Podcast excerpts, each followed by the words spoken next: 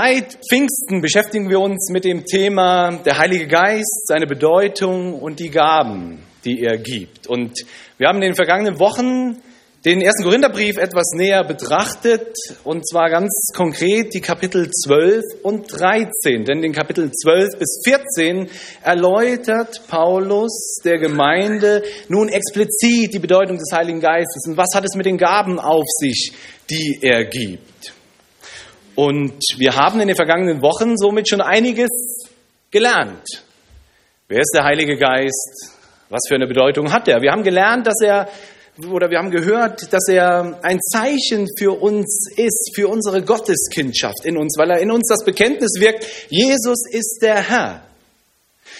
Wir haben gelernt, dass er ganz unterschiedliche Gaben gibt, die uns befähigen sollen und können, diesen schwierigen Auftrag, das Evangelium hinauszutragen und zu verkünden, auch umzusetzen. Wir haben gehört, dass der Heilige Geist eine gleichwertige, gleichberechtigte Person innerhalb der Dreieinigkeit Gottes ist. Und dass die Gaben, die er gibt, zum Nutzen aller dienen sollen. Also wir haben jetzt schon eine Menge gehört. Und nun wenden wir uns heute diesem Kapitel 14 zu wo Paulus jetzt nochmal konkreter wird in die Situation von Korinth hinein. Denn in Korinth, in der Gemeinde, an die Paulus diesen Brief schreibt, da gibt es eine Überbetonung von Gaben und ganz explizit von dieser einen Gabe, nämlich der sogenannten Zungenrede. Und der Gemeinde ist es so, dass Menschen die diese Gabe haben, also offenbar ist es so, dass Menschen diese Gabe haben, als besonders fromm, als besonders geistlich angesehen werden. Oder sogar noch andersherum, die, die so begabt sind, die sehen sich selbst als besonders fromm und geistlich und entsprechend auch vielleicht höherwertig innerhalb der Gemeinde. Denken, sie sind von größerer Bedeutung für die Gemeinde. Und Paulus findet dieses Verhalten lieblos, total lieblos. Und deshalb führt er in seine Ausführungen über den Heiligen Geist die Bedeutung und seiner Gaben, denn da spricht er eigentlich in Kapitel 12 und Kapitel, Kapitel 14 drüber, fügt er mitten hinein Kapitel 13, dieses große Kapitel über die Liebe. Matthias Lohmann hat vergangene Woche darüber gesprochen und, und Paulus will der Gemeinde deutlich machen, ihr könnt noch die tollsten und begabtesten Menschen sein. Wenn es euch an Liebe fehlt, dann ist das alles sinn- und bedeutungslos. Die Liebe ist von sehr, sehr großer Bedeutung, wenn wir uns mit dem Heiligen Geist und seiner Gaben beschäftigen. Und nach diesem Exkurs über die Wichtigkeit der Liebe geht Paulus in Kapitel 14 nun genauer auf diese Situation in Korinth an. Ist es in der Tat so, dass die Zungenrede von größerer Bedeutung ist als die anderen Gaben? Ist dem so, wie die Gemeinde in Korinth das praktiziert und lehrt? Und dieser Frage wollen wir nachgehen, eben in diesen ersten 25 Versen von Kapitel 14. 14. Und ich dachte so, als wir das gerade gelesen haben, so, also gefühlt so hinter mir, boah, was ist das für ein Text? Ja, also das ist ein langer Text, schwierig, wie können wir verstehen? Und ich möchte unter dem Thema Zungenrede oder prophetische Rede, was ist bedeutender, uns versuchen mit hineinzunehmen in die Ausführungen von Paulus und was er den Korinthern dazu zu sagen hat. In Kapitel 14 stellt Paulus der von den Korinthern so hoch gehobenen Zungenrede die prophetische Rede gegenüber.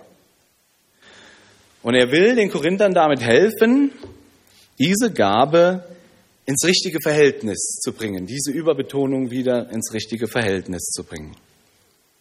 Und deshalb möchte ich zu Beginn erst über die Bedeutung der Zungenrede etwas sagen. Dann im weiteren Verlauf der Predigt werde ich über die Bedeutung der prophetischen Rede sagen und dann am Schluss äh, betonen, was denn überhaupt eine Gabe bedeutend macht. Zu Beginn also die Bedeutung der Zungenrede. Also wenn wir diese Verse 1 bis 25 lesen, dann können wir zu, zu allererst feststellen, Paulus sieht diese Gabe der Zungenrede, wie alle anderen Gaben auch, als eine gute Gabe des Heiligen Geistes an. Paulus sagt sogar, und er sagt das in Vers 5a. Ach so, wenn ihr, wenn Sie die Bibeln aufgeschlagen haben, dann könnte das helfen. Aber ich habe die Verse auch da. Aber wer mitlesen will, genau am Text werden wir viele Textstellen hinaus, herauspicken heute. Paulus sagt sogar in Vers 5a: Ich wollte, dass ihr alle in Zungen reden könntet. Paulus sieht das als eine gute Gabe des Heiligen Geistes. Er sagt sogar weiter in Vers 18, ich danke Gott, dass ich mehr in Zungen rede als ihr alle. Also Paulus selbst scheint diese Gabe zu haben und er ist dankbar für diese gute Gabe, die er vom Heiligen Geist bekommen hat. Paulus weiß aber auch, dass der Heilige Geist diese Gaben austeilt, wie er will und wem er will und dass nicht alle die gleichen Gaben bekommen. So hatte er es ganz explizit in Kapitel 12 ja ausgedrückt und erklärt. Paulus geht es hier in Kapitel 14 im Dialog mit den Korinthern nicht darum, grundsätzlich die Gabe der Zungenrede abzutun, schlecht zu machen oder in Frage zu stellen. Paulus möchte den Korinthern nur den rechten Umgang damit erklären. Und deshalb erklärt Paulus den Korinthern nochmal, um was es sich bei der Zungenrede denn überhaupt handelt. Und so schreibt er in Vers 2, denn wer in Zungen redet, der redet nicht für Menschen, sondern für Gott. Denn niemand versteht ihn, vielmehr redet er im Geist von Geheimnissen. Bei der Zungenrede handelt es sich offenbar um keine menschliche Sprache, sondern um eine geistliche Sprache, durch die man sich an Gott wendet. Und zwar in ganz persönlicher Form und die von niemandem sonst verstanden werden kann. Und Adressat der Zungenrede ist einzig und allein Gott. Und offenbar ist es so, dass diese Gabe eine ganz persönliche, intime Beziehung, Gebetsbeziehung, Begegnung mit Gott ermöglicht, wodurch der Beter, der in Zungen betet, eben selbst erbaut wird. Denn so schreibt es Paulus in Vers 4a. Wer in Zungen redet, der erbaut sich selbst. Zungenrede ist also eine Gabe des Heiligen Geistes, die manche Christen, manche Gläubige bekommen, um auf ganz persönliche Weise und nochmal auf intimere Weise mit Gott im Gespräch zu sein, Gott zu begegnen. Und entsprechend durch diese intime Begegnung mit Gott werden sie auch nochmal ganz persönlich intensivst ermutigt und erbaut. Die Bedeutung der Zungenrede fürs Gebetsleben führt Paulus weiter in Vers 14 bis 17 aus. Da schreibt er, denn wenn ich in Zungen bete, so betet mein Geist, aber was ich im Sinn habe, bleibt ohne Frucht. Wie soll es denn nun sein? Ich will beten mit dem Geist und will auch beten mit dem Verstand. Ich will Psalmen singen mit dem Geist und will auch Psalmen singen mit dem Verstand. Wenn du Gott lobst im Geist, wie soll der, der als Unkundiger dabei steht, das Amen sagen auf dein Dankgebet, da er doch nicht weiß, was du sagst. Dein Dankgebet mag schön sein, aber der andere wird dadurch nicht erbaut. Der, der mit der Zungenrede begabte Mensch, der durch diese Zunge durch dieses Zungengebet könnte man auch sagen, so inbrünstig und aus tiefstem Herzen heraus betet, der hat eine besondere Begegnung mit Gott. Der erlebt es als etwas Schönes. So schreibt es äh, Paulus. Dein Gebet mag schön sein. Und er selbst wird erbaut. Aber die Glaubensgeschwister, die diese Gabe nicht haben, die werden nicht erbaut. Die können noch nicht mehr das Amen dazu sagen, weil sie überhaupt nicht wissen, was gebetet wurde. Und Paulus macht damit deutlich, dass das öffentliche Beten in Zungen für die Glaubensgeschwister lieblos ist, denn sie verstehen nicht, was gesagt wurde. Paulus spricht hier von den anderen Glaubensgeschwistern, die diese Gabe nicht haben, als den Unkundigen. Und für unkundig steht im Griechischen das Wort Idiotos. Und Idiotos kann übersetzt werden mit Laie, also als Laie oder Ungebildeter. Ja? Und in unserem Sprachgebrauch hat sich aus diesem griechischen Begriff ein Fachbegriff für unkundig und ungebildet herausgebildet. Das fängt mit I an und hört mit Diod auf. Und das genau letztlich, was Paulus anprangert, denn, so hat er in, Vers, in Kapitel 12 ja gesagt, wenn die Gemeinde ja ein Leib ist, sich gegenseitig ergänzen soll und ein Ganzes bildet, wie kann es dann sein, dass durch das öffentliche Zungengebet die Glaubensgeschwister außen vor stehen als Unkundige oder quasi als, ihr wisst schon. Das kann doch nicht sein, sagt Paulus. Und dann fragt er die Korinther, wie, wie sie es denn finden würden, wenn er als ihr Lehrer, als der Gemeindegründer, wenn er zu ihnen kommen würde und er würde in Zungen zu ihnen sprechen und sie belehren. Und sie würden nichts verstehen. Wie würden Sie das denn finden? Welchen Nutzen hätte es dann, wenn er zu Ihnen komme, kommen würde und Sie belehren würde? So fährt er fort in Versen 6 bis 8. Nun aber, schreibt er, liebe Brüder, wenn ich zu euch käme und redete in Zungen, was würde ich euch nützen, wenn ich nicht mit euch redete in Worten der Offenbarung oder der Erkenntnis oder der Prophetie oder der Lehre? Verhält sich's doch auch so mit leblosen Dingen, die Töne hervorbringen. Es sei eine Flöte oder eine Harfe. Wenn sie nicht unterschiedliche Töne von sich geben, wie kann man erkennen, was auf der Flöte oder auf der Harfe gespielt wird? Und wenn die Posaune einen undeutlichen Ton gibt, wer wird sich zum Kampf rüsten? Ich denke, den Korinthern oder die Korinther und auch wir heute können uns das gut vorstellen, wissen, wie das ist, wenn, wenn unser Gegenüber, das uns gegenübersteht, in einer Sprache zu uns spricht, die wir nicht verstehen und wie es einem damit geht. Mir geht es zum Beispiel immer mal wieder so, wenn ich mit meiner Frau Maria ins Allgäu zu ihren Verwandten fahre. Ja, dann wird um mich herum geschwäbelt.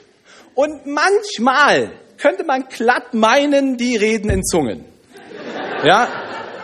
Also dann bleibt mir auch nur ein Lächeln und ein Schulterzucken oder ein Nicken, alles in der Hoffnung, dass was Gutes war, dass die Oma oder sonst wer mir gesagt hat. Ja? Da können wir uns mit identifizieren. Und Paulus, er will es den Korinthern noch mal mehr und, und deutlicher vor Augen malen, was das für ein Verhalten ist. er benutzt zwei weitere Bilder, nämlich das Bild eines Musikinstrumenten, Flöte oder Harfe, die ein Lied spielt, nur mit einem Ton und der Signalposaune im Kampf. Lukas. Wo ist er? Lukas, du bist unser Pianist. Wir haben heute Morgen gehört, dass du wunderschön äh, spielen kannst. Bitte zeig uns doch mal, spiel irgendein Lied, das dir gerade einfällt, aber bitte nur einen Ton von den ganzen Tasten, äh, die du auf dem Klavier hast. Würdest du? Ja, dann die Tochter. Oder Konstantin, wagst du das mal machen? Ja, einen Ton. Spiel irgendein Lied, das du kennst, mit einem Ton. Immer nur eine Taste. Ja, probier's mal. Ah, das war jetzt mehrere Tasten. Eine Taste.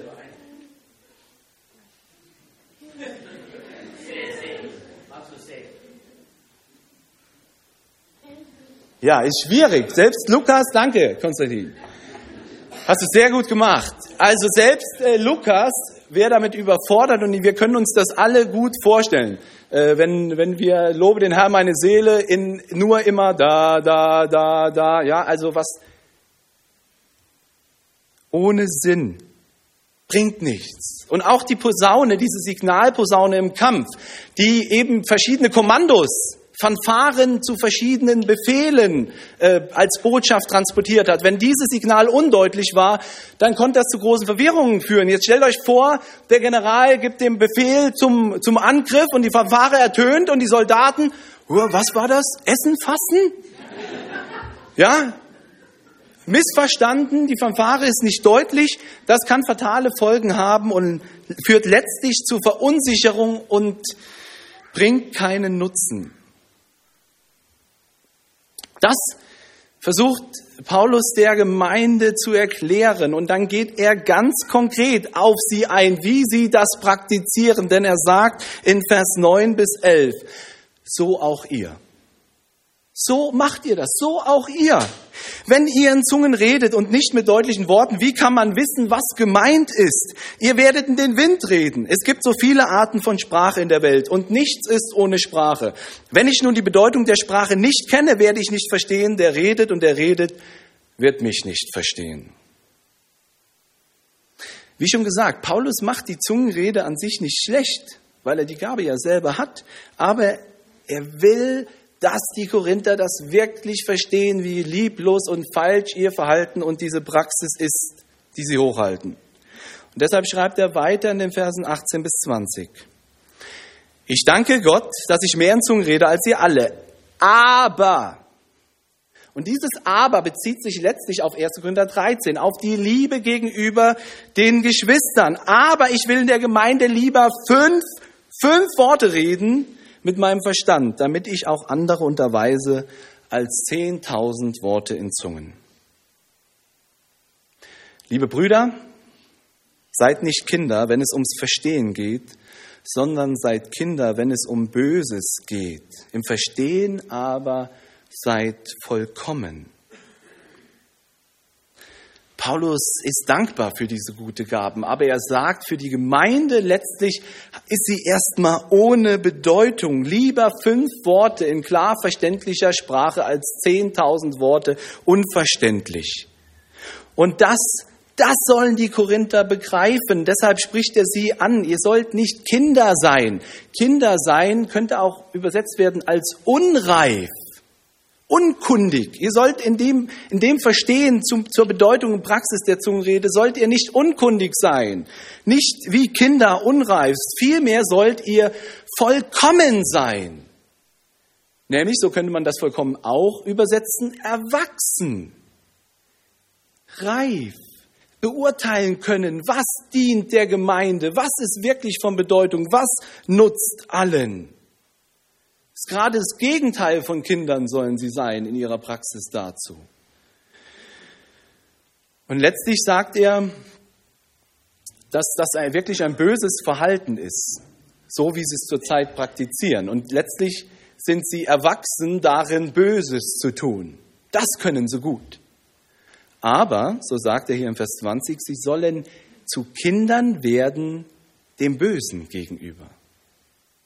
Nämlich dass sie, dass sie die Zungenrede nicht so gebrauchen, wie sie es jetzt tun, sondern quasi zu Kindern unkundig, ohne Kenntnis von Bö vom Bösem in diesem Sinne. Zuletzt gibt Paulus der Gemeinde noch einen Hinweis zu dieser Bedeutung und den Umgang mit der Zungenrede, nämlich in Vers 22a und 23. Darum ist die Zungenrede ein Zeichen nicht für Gläubige, sondern für die Ungläubigen.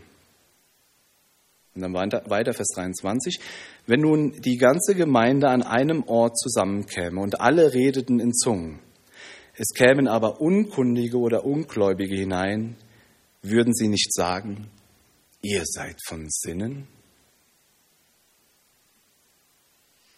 Paulus sagt, liebe Gemeinde, wenn ihr Gäste habt, und offenbar war das so, dass in Korinth und auch bei uns sind ja heute Morgen Gäste, in den Gemeinden sind Gäste und Menschen vielleicht, die auch Jesus Christus noch nicht kennen, die nichts von dem Heiligen Geist und seinen Gaben wissen. Und wenn die dann in eure Gemeinde kommen und sie hören diese Zungenrede, die würden ja denken, ihr seid alle total bescheuert. Ihr seid von Sinnen, ihr seid geistesgestört. Und deshalb, sagt er, deshalb ist das für die Ungläubigen ein Zeichen. Das ist nämlich das Zeichen, dass sie nicht dazugehören. dass sie nicht dazugehören. Und für die Gläubigen ist es eben kein Zeichen, sagt Paulus, denn die Gemeinde hat keinen Nutzen davon. Die Gemeinde würde dadurch ja nicht erbaut. Im Gegenteil, Ungläubige würden eher abgehalten werden davon, das Evangelium, die frohe Botschaft von Jesus Christus zu hören. Wir dürfen feststellen, Paulus erklärt der Gemeinde die Bedeutung der Zungenrede und wie sie gelebt werden soll und was der Nutzen für die Gemeinde ist. Und er stellt fest, er hält fest, es ist eine gute Gabe, aber die Anwendung, die sollte in Korinth und generell anders sein. Und in seinen weiteren Ausführungen nun zu dieser Überbetonung der Zungenrede stellt Paulus der Gemeinde nun die prophetische Rede gegenüber in, diesem, in diesen Versen 1 bis 25 von Kapitel 14. Die prophetische Rede und ihre Bedeutung. Paulus schreibt in den Versen 1 und 5a, Bemüht euch um die Gaben des Geistes, am meisten aber um die Gabe der prophetischen Rede. Am meisten aber um die Gabe der prophetischen Rede. Und dann in 5a, ich wollte, dass ihr alle in Zungen redet, aber noch viel mehr, dass ihr prophetisch reden könntet. Damit macht Paulus jetzt eine klare Ansage zur Einordnung der Zungenrede. Nicht die Zungenrede ist, wie die Gründer es praktizieren, die bedeutendste Geistesgabe. Paulus kennt eine Gabe, die von viel größerer, wesentlicherer Bedeutung ist. Und diese Gabe ist die prophetische Rede. Um die soll man sich in erster Linie bemühen. Die sollte, nicht die Zungenrede sollte so viel verbreitet sein, sondern die prophetische Rede sollte viel und weit verbreitet sein. Und warum ist das so, dass die prophetische Rede im Vergleich zur Zungenrede bedeutender ist. Das erklärt Paulus in den Versen 3 bis 5. Wer aber prophetisch redet, der redet den Menschen zur Erbauung und zur Ermahnung und zur Tröstung. Und dann weiter, Vers 4b. Wer aber prophetisch redet, der erbaut die Gemeinde. Und dann Vers 5b. Denn wer prophetisch redet, ist größer als der, der in Zungen redet. Es sei denn, er legt es auch aus, damit die Gemeinde dadurch erbaut werde. Die prophetische Rede ist bedeutender, weil die Gemeinde und damit viele einzelne Personen erbaut werden. Und bei der Zungenrede hatten wir festgestellt, da wird nur der erbaut, der diese Gabe für sich hat. Da sehen wir schon einen Unterschied. Aber wie erbaut die prophetische Rede denn die Gemeinde? Wie macht sie das? Ist Erbauen so nach dem Motto, jeder kann individuell bestimmen, was er da so ein bisschen mitnimmt von dem, was er so ein bisschen hört und denkt, ach, das war jetzt aber heute schön und das hat mich so richtig erbaut und ermutigt. War das alles, wie, wie Erbauung funktioniert? Erbauung steht hier vielmehr im wahrsten Sinne des Wortes als ein Bauen, als ein Zusammenfügen, als ein Zusammenhalten der Gemeinde und damit der einzelnen Gläubigen innerhalb der Gemeinde. Und das schließt natürlich die persönliche Ermutigung mit ein. Aber in erster Linie geht es um die Gemeinde, die zusammengefügt, zusammengehalten und weiter ausgebaut wird, im wahrsten Sinne des Wortes. Wie beim Hausbau. Und interessanterweise, der Apostel Petrus vergleicht die Gemeinde einmal als ein geistliches Haus und die Mitglieder der Gemeinde als lebendige Steine. Und so schreibt er in 1. Petrus 2, Vers 5, und auch ihr als lebendige Steine erbaut euch zum geistlichen Hause und zur heiligen Priesterschaft, zu Opfern geistlicher Opfer, die Gott wohlgefällig sind, durch Jesus Christus. Die prophetische Rede erbaut also die Gemeinde zu einem geistlichen Haus, das zusammengehört, zusammenbleiben soll, feststehen bleiben soll und zur Ehre Gottes dienen soll, Gott Ehre bringen soll. Und letztlich ist genau das der Kern von Prophetie. Darum geht es in Prophetie. Auch im Alten Testament ist das der Kern von Prophetie. Die Propheten des Alten Testaments, die Männer und Frauen, die als Propheten im Namen, im Auftrag Gottes gekommen sind, hatten eine konkrete Botschaft Gottes für die Menschen, zu denen sie gegangen sind, zu, zu den Menschen ihrer Zeit, eine ganz konkrete Ansage. Und primäres Ziel von Prophetie war es, immer wieder das Volk Israel, die Menschen, zu ermutigen, weiter dem alleinigen Gott, dem Gott Jahwe nachzufolgen, ihm treu zu sein, den Bund zu halten, sich an seine Gebote, an den Bund zu erinnern, ein heiliges Volk zu sein, das Volk auch zu ermahnen auf Missstände, auf Götzendienst, auf Untreue und es in Notsituationen zu trösten. Auch die Propheten im Alten Testament. Primär, das war die Aufgabe.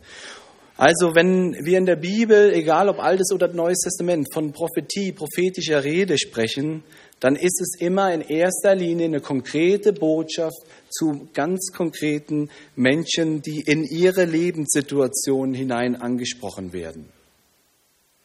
Prophetie im Sinne von Voraussage in der Zukunft die gibt es natürlich auch, aber das ist eben nicht das, was auch Paulus hier primär als prophetische Rede beschreibt und was wir auch im, im Alten Testament nicht primär so finden, sondern immer ganz konkret hinein ins Leben. Und ich finde das gut, die Definition, die Paulus in Vers 3 gibt der prophetischen Rede. Was ist Prophetie?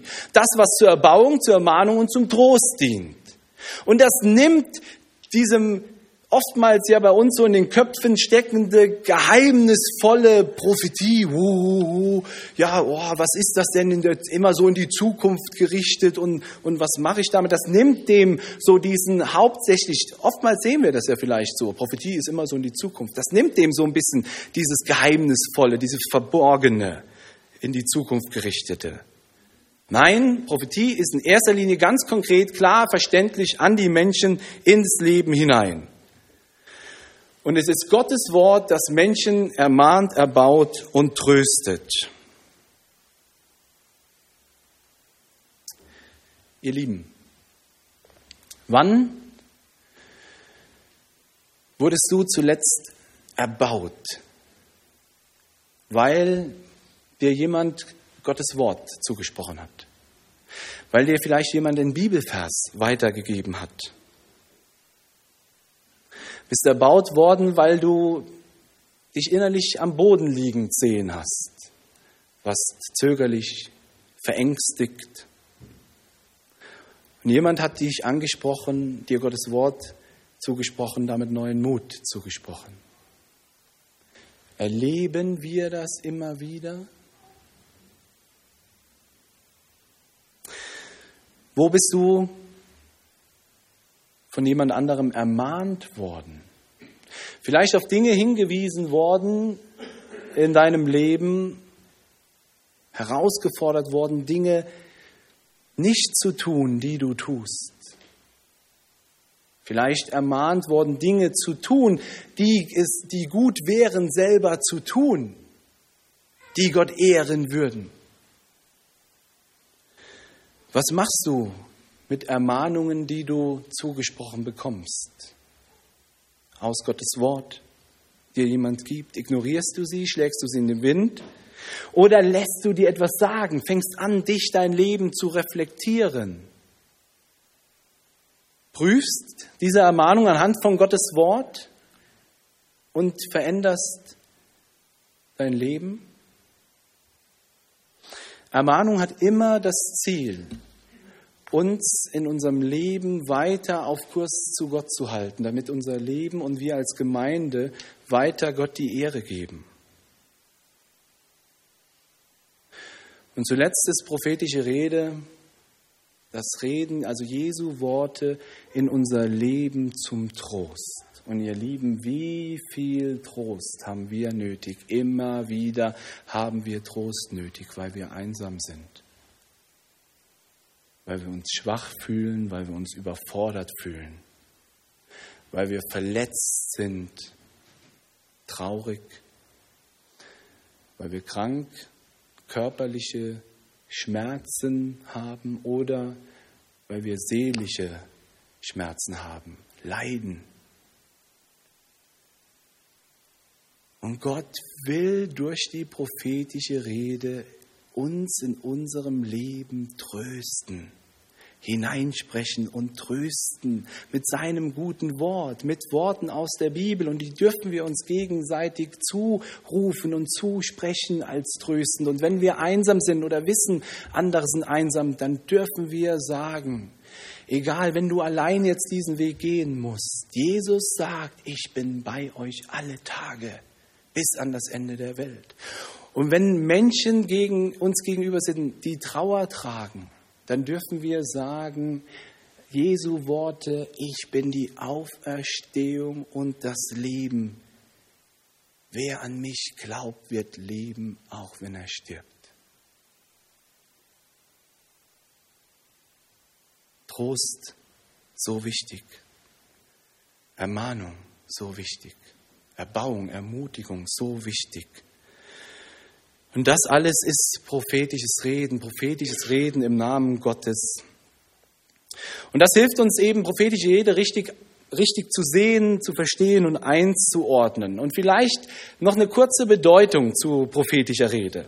Prophetischer Rede ist niemals in diesem Sinne zu verstehen, der Heilige Geist hat mir gezeigt, du sollst meine Frau werden. Ja, das gibt es leider immer wieder. Und du selbst weißt eben noch nichts davon. Prophetische Rede muss mit dem Wort Gottes übereinstimmen und darf nicht darüber hinausgehen. Und das, ihr Lieben, gilt es immer wieder zu prüfen, nachzuforschen. Prüft alles, sagt Paulus. Aber wenn du geprüft hast und du erkennst das Reden Gottes zu dir, dann bist du aber auch herausgefordert, das anzunehmen, zu antworten, zu reagieren. Und dann bitte ich dich, dann lass dich erbauen. Und dann lass dich ermahnen. Und dann lass dich trösten. Und wenn du das zulässt, dann wirst du und letztlich die Gemeinde erbaut. Und das hält uns als Gemeinde und als einzelne Gläubige zusammen damit wir zur Ehre Gottes sind, lebendige Steine, ganz eng und fest verbunden. Paulus erwähnt in unserem Text noch einen Grund, warum die prophetische Rede bedeutender ist als die Zungenrede, und das sagt er in den Versen 22 und 24 und 25. Die prophetische Rede aber ist ein Zeichen nicht für die Ungläubigen, sondern für die Gläubigen. Und dann weiter, Vers 24. Wenn sie aber alle prophetisch reden, redeten und es käme ein Ungläubiger oder Unkundiger hinein, der würde von allen geprüft und von allen überführt. Was in seinem Herzen verborgen ist, würde offenbar. Und so würde er niederfallen auf sein Angesicht, Gott anbeten und bekennen, dass Gott wahrhaftig unter euch ist. Wenn die Zungenrede ein Zeichen für die Ungläubigen war, nämlich ein Zeichen, dass sie nicht dazugehören und eher abschreckend war, dass überhaupt Ungläubige mit dem Evangelium erreicht werden können. Und so ist es die prophetische Rede ein Zeichen für die Gläubigen, denn durch die prophetische Rede geschieht das Wunder, dass Menschen, die Gott noch nicht kennen, nicht an ihn glauben, umkehren, gerettet werden, Jesus Christus als ihren Herrn und Heiland, Erlöser erkennen, der für sie am Kreuz gestorben ist. Sie kommen zum Glauben. Ungläubige werden angesprochen in ihr Herz, in ihr Leben hinein von Gottes Wort. Sie werden zu Nachfolgern Jesu, die Gott anbeten. Und deshalb ist die, ist die prophetische Rede ein Zeichen für die Gemeinde. Denn darin offenbart sich Gott sein Handeln, sein Wirken auch in unserer heutigen Zeit, dass Menschen ewiges Leben bekommen, ihn erkennen. Und das zeigt uns, Gott ist kein toter, kein ferner Gott. Er ist ein naher Gott, der redet heute zu uns, zu Menschen und dieses Bekenntnis letztlich erwirkt, Gott ist wahrhaftig unter euch. Das ist prophetische Rede. Das geschieht durch prophetische Rede. Paulus macht, denke ich, unmissverständlich deutlich, dass prophetische Rede im Gegensatz zur Zungenrede bedeutender ist, weil sie einen größeren Nutzen für die Gemeinde hat und weil sie letztlich die gesamte Gemeinde und nicht nur den Einzelnen persönlich aufbaut, weiterbaut und, und wirklich im wahrsten Sinne des Wortes weiterbaut, weil neue lebendige Steine zur Gemeinde hinzugefügt werden. Ich möchte zum Schluss noch kurz darauf eingehen, warum denn oder was denn eine Gabe nun bedeutender macht oder warum eine Gabe bedeutender sein soll, wenn Paulus eigentlich in, Vers, in Kapitel 12 ja zum Ausdruck gebracht hat, dass alle Gaben gleichberechtigt nebeneinander stehen. Kapitel 12, alle Gaben gleich, gleichwertig und dann endet Paulus in Kapitel 12 mit Vers 31. Strebt aber nach den größeren Gaben. Man könnte auch sagen, strebt nach den höheren oder bedeutenden Gaben. Und Paulus sagt dies, strebt nach den höheren, bedeutenden Gaben, gerade weil, das ist ja, das ist ja total interessant oder schon, schon makaber, weil die Korinther gerade die Gabe überbetonen, die den wenigsten und geringsten Nutzen für die gesamte Gemeinde hat die Zungenrede. Und Paulus will den Korinthern letztlich sagen, ihr lieben Korinther, eigentlich sind andere Gaben viel, viel bedeutender als die Zungenrede, denn andere Gaben dienen dazu, dass die Gemeinde gebaut wird. Und deshalb strebt in erster Linie nicht nach der Zungenrede, sondern strebt nach diesen anderen Gaben, die die Gemeinde eben bauen. Jede Gabe, die die Gemeinde baut, die zählt zu den bedeuteren, zu diesen höheren Gaben. So bringt Paulus es in Vers 12 zum Ausdruck. So auch ihr. Da ihr euch bemüht um die Gaben des Geistes, Geistes, so trachtet danach, dass ihr die Gemeinde erbaut und alles reichlich habt. Also in allem Bemühen um die geistlichen Gaben, bemüht euch um die Gaben, die die Gemeinde bauen, denn das sind die bedeutenden Gaben. Und deshalb kann die Zungenrede, die kann auch zu so einer bedeutenden Gabe werden, nämlich wenn sie ausgelegt wird. So sagt es Paulus auch in Vers 5b. Denn wer prophetisch redet, ist größer als der, der in Zungen redet. Das hatten wir schon festgestellt. Und dann, es sei denn, er legt es auch aus. Es sei denn, er legt es aus, damit die Gemeinde erbaut wird. Und dann wenn sie ausgelegt wird, kann sie auch einen Nutzen für alle haben. Es gibt also Gaben, die eine wesentlichere Bedeutung haben für den Bau der Gemeinde, größeren Nutzen, weil sie allen nutzen. Und entsprechend gilt es gerade nach diesen Gaben zu streben. Strebt nach diesen Gaben, eifert nach diesen Gaben, bemüht euch um diese Gaben. Was, was bedeutet das denn jetzt für uns? Auch wenn der Heilige Geist die Gaben gibt, so wie er es will und für richtig befindet und die Gaben grundsätzlich gleichwertig nebeneinander stehen, dürfen wir, wir dürfen uns danach ausstrecken zu Gott im Gebet nach den höheren Gaben, nach den Gaben, die in erster Linie die Gemeinde bauen. Denn wer sich danach aus, ausstreckt, der hat das Anliegen, die Gemeinde Gottes zu bauen, denn er möchte das Reich Jesu zu, zu, erweitern, denn er möchte sich noch mehr und noch besser in Jesu Dienst stellen können mit den Gaben, die wirklich für den Bau des Reiches Gottes auch dienlich sind. Ihr Lieben, und dieses Streben, das wünsche ich uns allen. Ich wünsche uns dieses Streben, dass wir die Gemeinde Jesu auf bestmögliche Art und Weise hier im Herzen von München bauen, zusammenhalten und weiterbauen.